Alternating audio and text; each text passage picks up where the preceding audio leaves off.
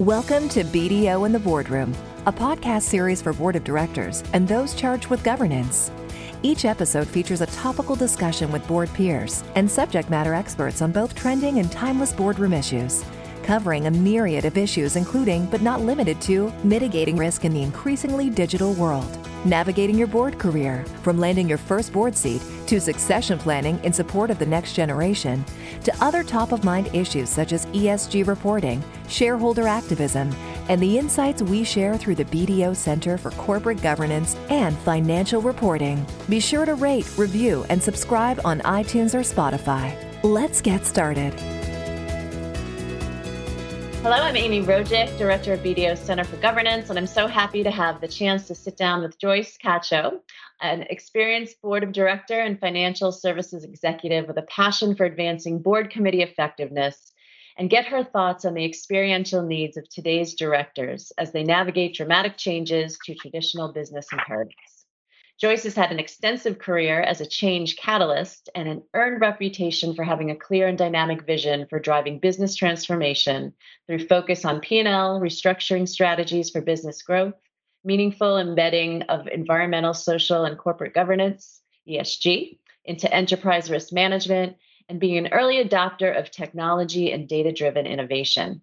She currently serves as a board of director for Sunrise Banks NA, a U.S. Treasury regulated financial institution, and is integral in their risk management and regulatory compliance efforts.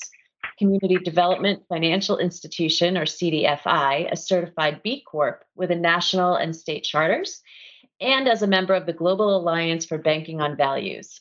Previously, she served as an independent board of director for Land O'Lakes Inc., which ranked 219th on the Fortune 500 in 2021. She also has served as a board trustee for the Nigeria headquartered International Institute of Tropical Agriculture, focused on incubating and generating ag tech and food innovations within the life sciences industry. As a regular speaker and thought leader on topics of board governance, finance, ESG, and climate change, she's also been honored to be included among Savoy Network's most influential Black corporate directors and the Directors and Board magazine's Directors to Watch. An interesting fun fact she is fluent in four languages and has lived across the United States, Brazil, and on the African continent. So, with that introduction, Joyce, welcome to BDO in the Boardroom. Thank you so much, Amy. I'm thrilled to be with you. Um, as a follow up to first meeting you some years ago, pre pandemic, of course. Correct, correct. And you you you captured my attention because you were very much a forethinker on ESG issues. And I remember having mm. a really robust conversation with you. Uh, gosh, that was probably five or six years ago. Yeah. And it was just a really interesting conversation and it kind of has, has stuck in my mind. So I'm glad to have oh. the chance to kind of reconnect and, and visit you on some current day thoughts in, in that area, among others. Yeah, thanks. Yeah, so maybe we'll jump right in and I'll begin by asking you a bit about being a change catalyst. And I believe you termed it as an intrapreneur. And perhaps mm-hmm. you can mm-hmm. give us a couple of examples as to what that looks like in a director role. Well, um, being a change catalyst is being that person who can translate vision and intention into new operations. And I've been able to do that in the corporate and investment banking world way back in the day. Um, and then also in a role in the chemical manufacturing field as a global chief sustainability officer. And I, that term intrapreneur is new to me, but I thought it really captured what I was afforded to do as an executive, which is take vision and operationalize it to restructure P&L um, while being mindful of accountability, data quality, and how is what does that mean for changing roles for people already in the firm? From a director viewpoint, having that kind of experience means that I walk in um, understanding the importance of strategy and accountability and strategy. And when it comes to the board, particularly um, taking on board the fiduciary accountability for duty of oversight. so um, we sit today where more companies have a purpose driven mission statement. And really, I think the challenge is to how does one bring that to the, the financial uh, documents so that we're truly baking in value by embedding ESG. Now that makes that makes a lot of sense. And I recently had a conversation um, with a reporter about kind of the the lack of, I guess, strategic alignment as boards start to reshape their composition. And mm-hmm. one of the issues that they're finding is is the the quest for diversification of the board where you're trying to go outside of some of the more traditional CEO roles and other roles that have historically been baked into strategy, how do you bring that to the boardroom? How do you ensure you're not losing those specific skill sets and that experience in, in terms of both creating strategy and executing on it? I'll just build a little bit off the first question I asked you, if that's all right. Okay, that's perfectly fine. I think that when you are looking at diversity, equity, inclusion, and some um, have brought in the term belonging, that is needed throughout corporations, hence the look at boardroom composition, who is actually sitting there. The C suite um, indicator that has dominated nomination to corporate boards um, for small businesses, but especially for the Fortune 500 companies, was uh, a way of identifying people who have had uh, line of sight across the organization and accountability for part of delivering the the the the, the strategy right so implementing and executing the strategy and i dare say that there are certain um, realities that while we're looking to diversify the boardroom, that we have to also be cognizant of.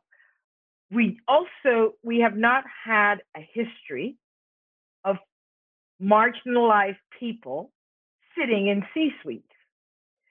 And so as one looks to eat at the um, challenge from several angles, the boardroom being one of them, the challenge being bringing innovation, bringing change management, bringing prioritizing, challenging um, ideas into an organization, one has to look at person from marginalized groups who have had experience in being uh, comfortable with being uncomfortable, in being uh, a hallmark of their character character is being curious. So they're not waiting for somebody to bring information to them before they move forward on on on on, on facilitating change, right? And so this is not a journey of dilution in any way. This is a journey of understanding what C-suite was the code for. And the C-suite term was code for line of sight across the organization. And I dare say, when you're looking to diversify the bodies in the boardroom, you have to look at persons who have had line of sight across maybe not their workplace, but maybe a nonprofit where they've served on the on the board in a structured with a in a structured way and with significant budgets. Now that makes a lot of sense, and and I think the more companies are, are looking at that and realizing that, I think it goes further down the path to really ensuring that you're creating those opportunities within your organization at much earlier levels so that you do start to build that better and bigger pipeline of talent going forward whether it's to benefit your own organization or you know the, the next career pathing for your own employees so I, I very much am a believer in in that and being intentional in those actions if I may, Amy, you you hit the nail on the head. As as many have talked about the great resignation, what is really um, more germane to our discussion is the repositioning, the great repositioning of the role of corporates, of companies in society. We are um, being called upon, it's being demanded of us by investors, by employees, by um, customers, right? And communities that corporations not see themselves as islands unto themselves, but part of this greater ecosystem of how do we position working together, corporations and all those other constituencies, so that we have a better world tomorrow. So, looking at the pipeline issue in your own company is part of your repositioning yourself as being committed not only to your own returns on investment, but your employee being part of a higher return ecosystem. Well said. Well said. So, so in your mind, what are some of the more significant imperatives that the majority of boards, regardless of the size of the organization or the industries that they operate in, are wrestling with today? And and we have how many minutes? um, the short list is really gets to the statement that no matter the size of the organization, it's often said um, our people are our greatest asset. Well, can that become more than a statement? Can that become more than a speed bump? And there are ways in which, the, in answering that question, you there there's ample room for policies and governance so that we raise the floor of discussion about what a valued human being um, what characteristics are, are of a valued human being in, in a company. Um, where, how does your corporate culture get defined? What is normal? And I think it's especially challenging as we emerge to live with pandemic as a normal risk, right? We've had two and a half years where it was, you know, first it was crisis management for real. You know, you want the health and safety of your employees. That was a priority. Then clearly it has worn, um, gone down the road to mental health specifically because this, as we, we, you and I have talked about this, living at work has become, that is what is commonly called WFH, working from home um, many employees talk about they now live at work um, because they have on the, the lights and, and are up with great discipline uh, to work. But how do we keep their mental health engaged? How do we um, then make everyone feel welcome and all parts of them?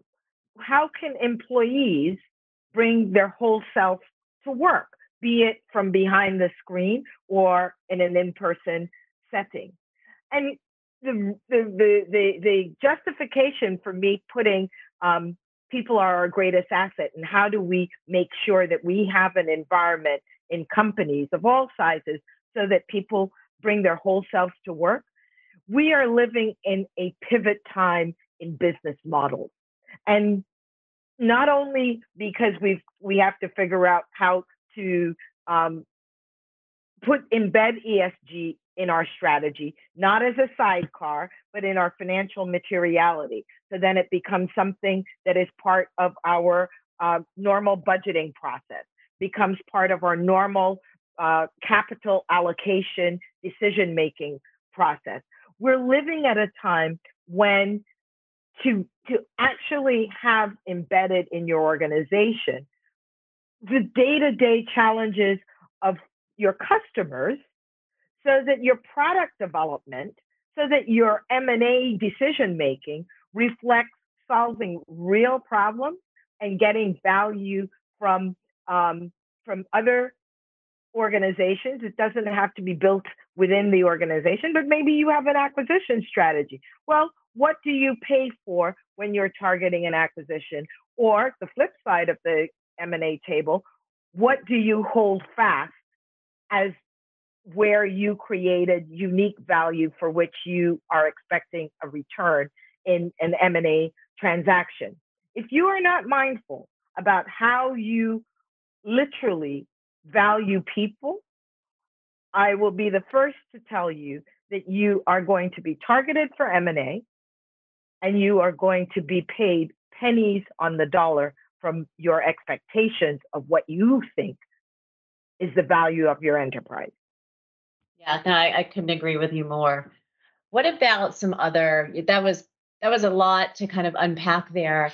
Um, one of the things that you know I, I, think a lot of companies, again, regardless of size and, and industry, uh, probably worse for some industries than others, but increasing regulation and disclosure expectations is something that you know I, I think more and more we're seeing we're seeing a lot of it coming out of areas that you just mentioned from ESG, mm-hmm. climate change, human mm-hmm. capital, all of all of the things you just spoke about. What what do you feel that the organizations that you work with and and what you've seen how how are they handling that? How is that being looked at by the board? Organizations where I've had the good fortune of serving on the board, um, as you, as you know, it, it's uh, an appointment that basically reflects alignment. And so to sit on the board of a Sunrise Banks that is partnering with FinTech to make it the norm, that is a member of the Global Alliance on Banking on Values, that is from its inception a B Corp. Um, to sit on the board of an IITA that is innovating to crack the nut lower carbon footprint while empowering entrepreneurs um, throughout Africa. World Benchmarking Alliance. These are all enterprises that don't rely on a check the box approach to what was mentioned before, people being at the center of, of the, the, the highest value in their enterprises. These are folks that um, what is coming out in regulation, uh, they are happy to see, but are not relying on seeing for them to take that on board as good business practice. And I, I think for all those, um, for the responding to the 500 pages of the climate disclosure um, document from the SEC, I say that if the if if the SEC has finally put out uh, a document with proposed guidelines around disclosure, and and you are not there already, disclosing how you are um, moving your business to take into consideration in business your business decisions climate change, then you are behind the eight ball.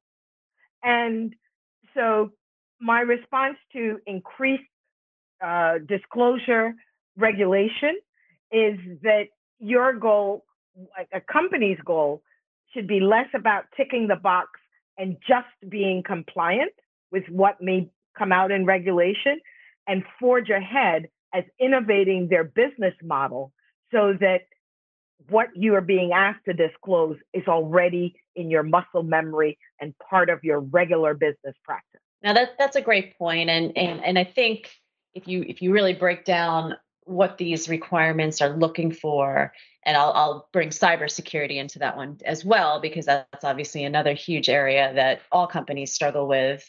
Um, I'd say the majority of companies struggle with, but it, it's it's thinking about it in terms of having the policies, the processes, the thought process behind all of these risk management exercises, if you will. Thank you. And allowing that to come forward through transparent disclosure. I think, you know, the, the devil is in the details, certainly within some of the components of the rules that are being put forth and, and how to practically apply those.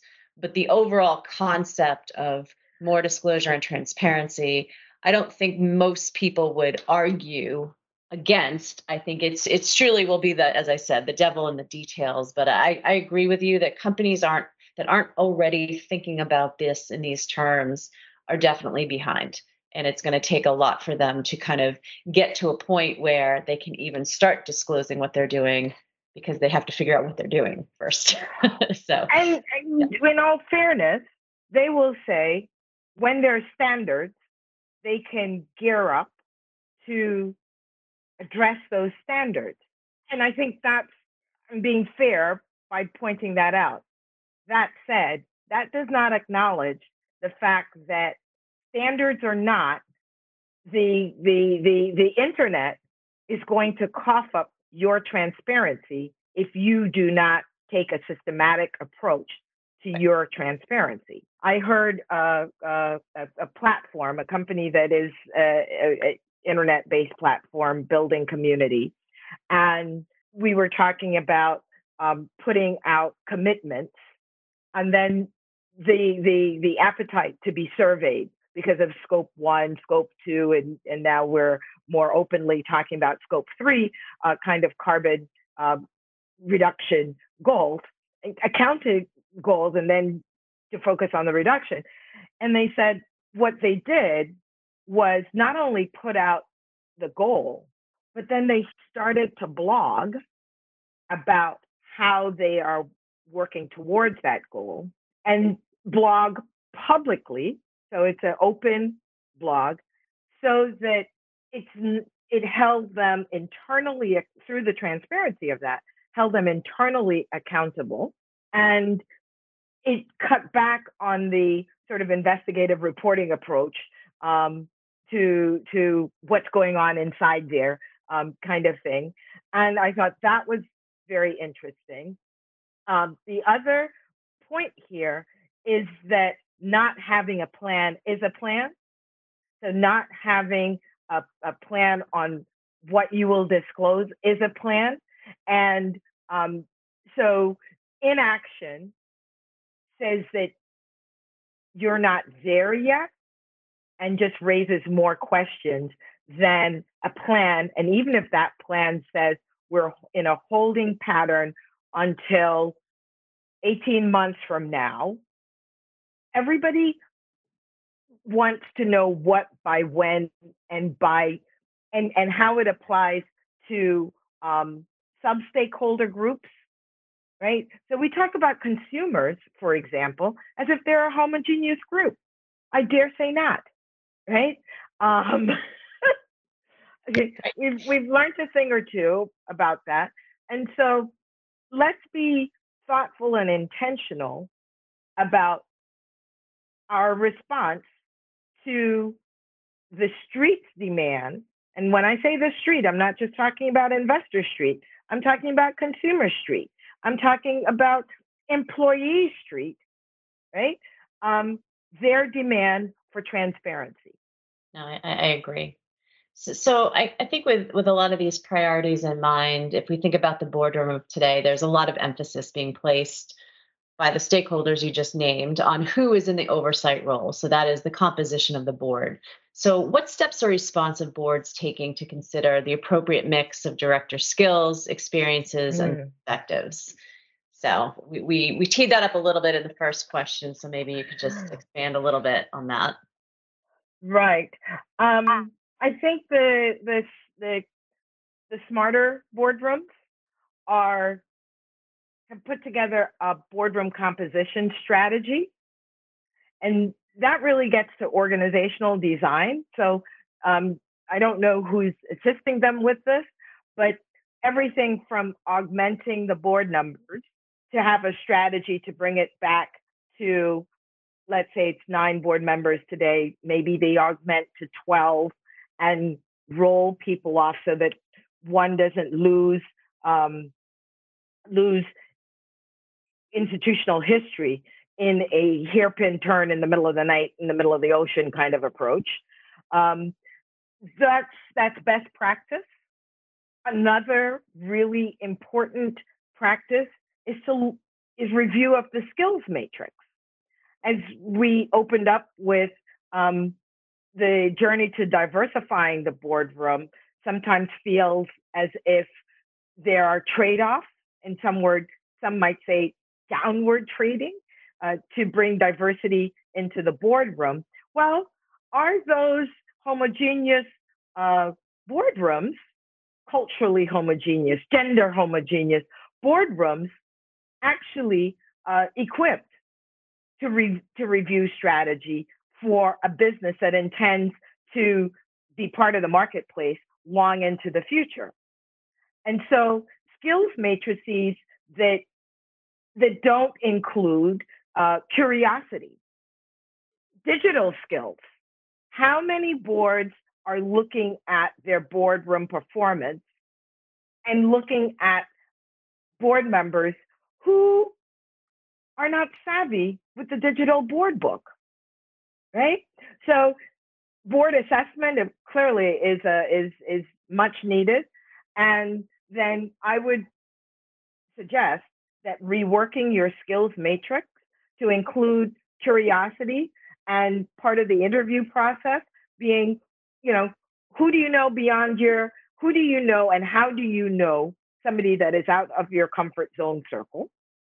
What, what point in your career or points in your career have you actually advocated for different? Right? So that you pull in people at this critical moment in business where the business model through the ESG lens is the is is the is the approach for the future. Um, you start pulling those skills into the boardroom. Got it. All right. So let me ask you this. So maybe picking up on some of your earlier comments, wanted to ask your specific thoughts on directors who sit on boards in the middle market. So what what have you seen in your hmm. career that may distinguish how small and mid mid-sized company directors need to function to be more highly effective? Here I will I will draw on on my experience in on the on the board of Sunrise Banks. Very collegial with independence encouraged. And it might be the characteristics of Sunrise Banks, right? So um, clearly an entrepreneur president and chair of uh, chair of the board. It's privately held, leans into that, and was really and is really clear with the board that we are a risk management board. So you bring your your. Are you sure you want to do that? What are the implications of doing that? And I think that no matter whether or not it's privately held or publicly traded, small company boards, middle market boards, really um, have the opportunity to pull in board directors in a risk management framing, which means that you you have a diverse board, you you have gender equity, you um, share very openly between yourselves, and there's strong governance, right? So we we have I sit on the compliance committee, the BSA committee, which leverages my certificate in anti-money laundering, um, so that we we ask questions on that committee. And my background says, are are the the rules of questioning transactions are they applied equitably across people of all cultural backgrounds? I'm paraphrasing, but um, that becomes so my technical experience comes to play, my uh, cultural reality comes into play, and it is expected because there is risk management in the answer to that being no. Okay. Um, so, so very different from very small, very different from Fortune 500, I really think that there's an opportunity in the mid market area to do this board composition thing better. Yeah. And maybe that that goes with kind of my next question that I wanted to pose to you about, you know, directors all come to the table with varying experiences from their professional and personal lives. So we sit here today and we can think about the skill sets that may already be required, such as, you know, obviously the ability to consume vast amounts of data and make very quick decisions, or as rapidly approaching us, leveraging machine learning, automation, embracing the non financial imperatives that we spoke to earlier as part of the normal business strategy. Where do you see today and tomorrow's directors seeking the appropriate experiences that will help them perform their roles to the best of their abilities at the board level? The experience that they need to make dir- director level decisions? Wow. Um, you know, I'm one of the constantly curious types. And so I tend to to seek out training opportunities um, that are, if it's an area such as cyber, that's not a three-hour um, online course. Right, so right. really investing the time. I think that areas such as ESG and climate change take self-guided courses that go um, over weeks for example, and their assessments along the way. And then I'm particularly intrigued about um, scope three emissions in this era of supply chain um, changes. So, how am I preparing myself and digesting and organizing my thoughts around that? I subscribe to a supply chain uh, news blog to to see what's happening with the logistics company. I also um, focus on blockchain. So I read, I'm a voracious reader about blockchain and no, not crypto, blockchain, because the integrity of data is, is a real challenge. Um, humans don't do data input uh, cleanly all the time. And uh, the opportunity with blockchain is huge and then also contributing to discussions um, around net zero and circular economies. Because what one of the unexpected outcomes of uh, supply chain challenges after uh, the public health pandemic kicked off is do we to what is the real risk a very long supply chain. So we are seeing shortening of supply chains where possible, and um, the un, the added advantage of shortening supply chains can be reduction in carbon footprint of products, right? So not to talk of jobs and, and things of that nature. So I can only speak from how I prepare. I also know that that your um, that your em- employer, that BDO, does uh, provide opportunities for training for your clients um, in this in various areas, and I encourage uh, your your your clients to not only see you um, in the realm that they've contracted you for, but ask you for some of these other trainings. Now, thank you for that unsolicited plug. um, but it's true. It's it's true. I think you know a lot of the other things that all of us can be doing to better our knowledge, especially in emerging areas that we see as kind of that next phase of, of business imperatives. So, Joyce, I really want to thank you for being my guest today as part of BDO in the boardroom, and hopefully we'll uh, have more opportunities to engage. Thank you so much, Amy. It's been my my thrill and pleasure to be in conversation with you again. All right. Well, thank you to our audience, and stay tuned for more from BDO in the boardroom. Thank you for listening to BDO in the Boardroom. Past episodes and related insights are available at bdo.com slash BDO Boardroom. Or you can go to iTunes or Spotify to rate, review, and subscribe. The views expressed by our guests do not necessarily reflect the views of BDO. For more information on the BDO Center for Corporate Governance and Financial Reporting and the resources we provide, visit bdo.com slash BDO Knows Governance.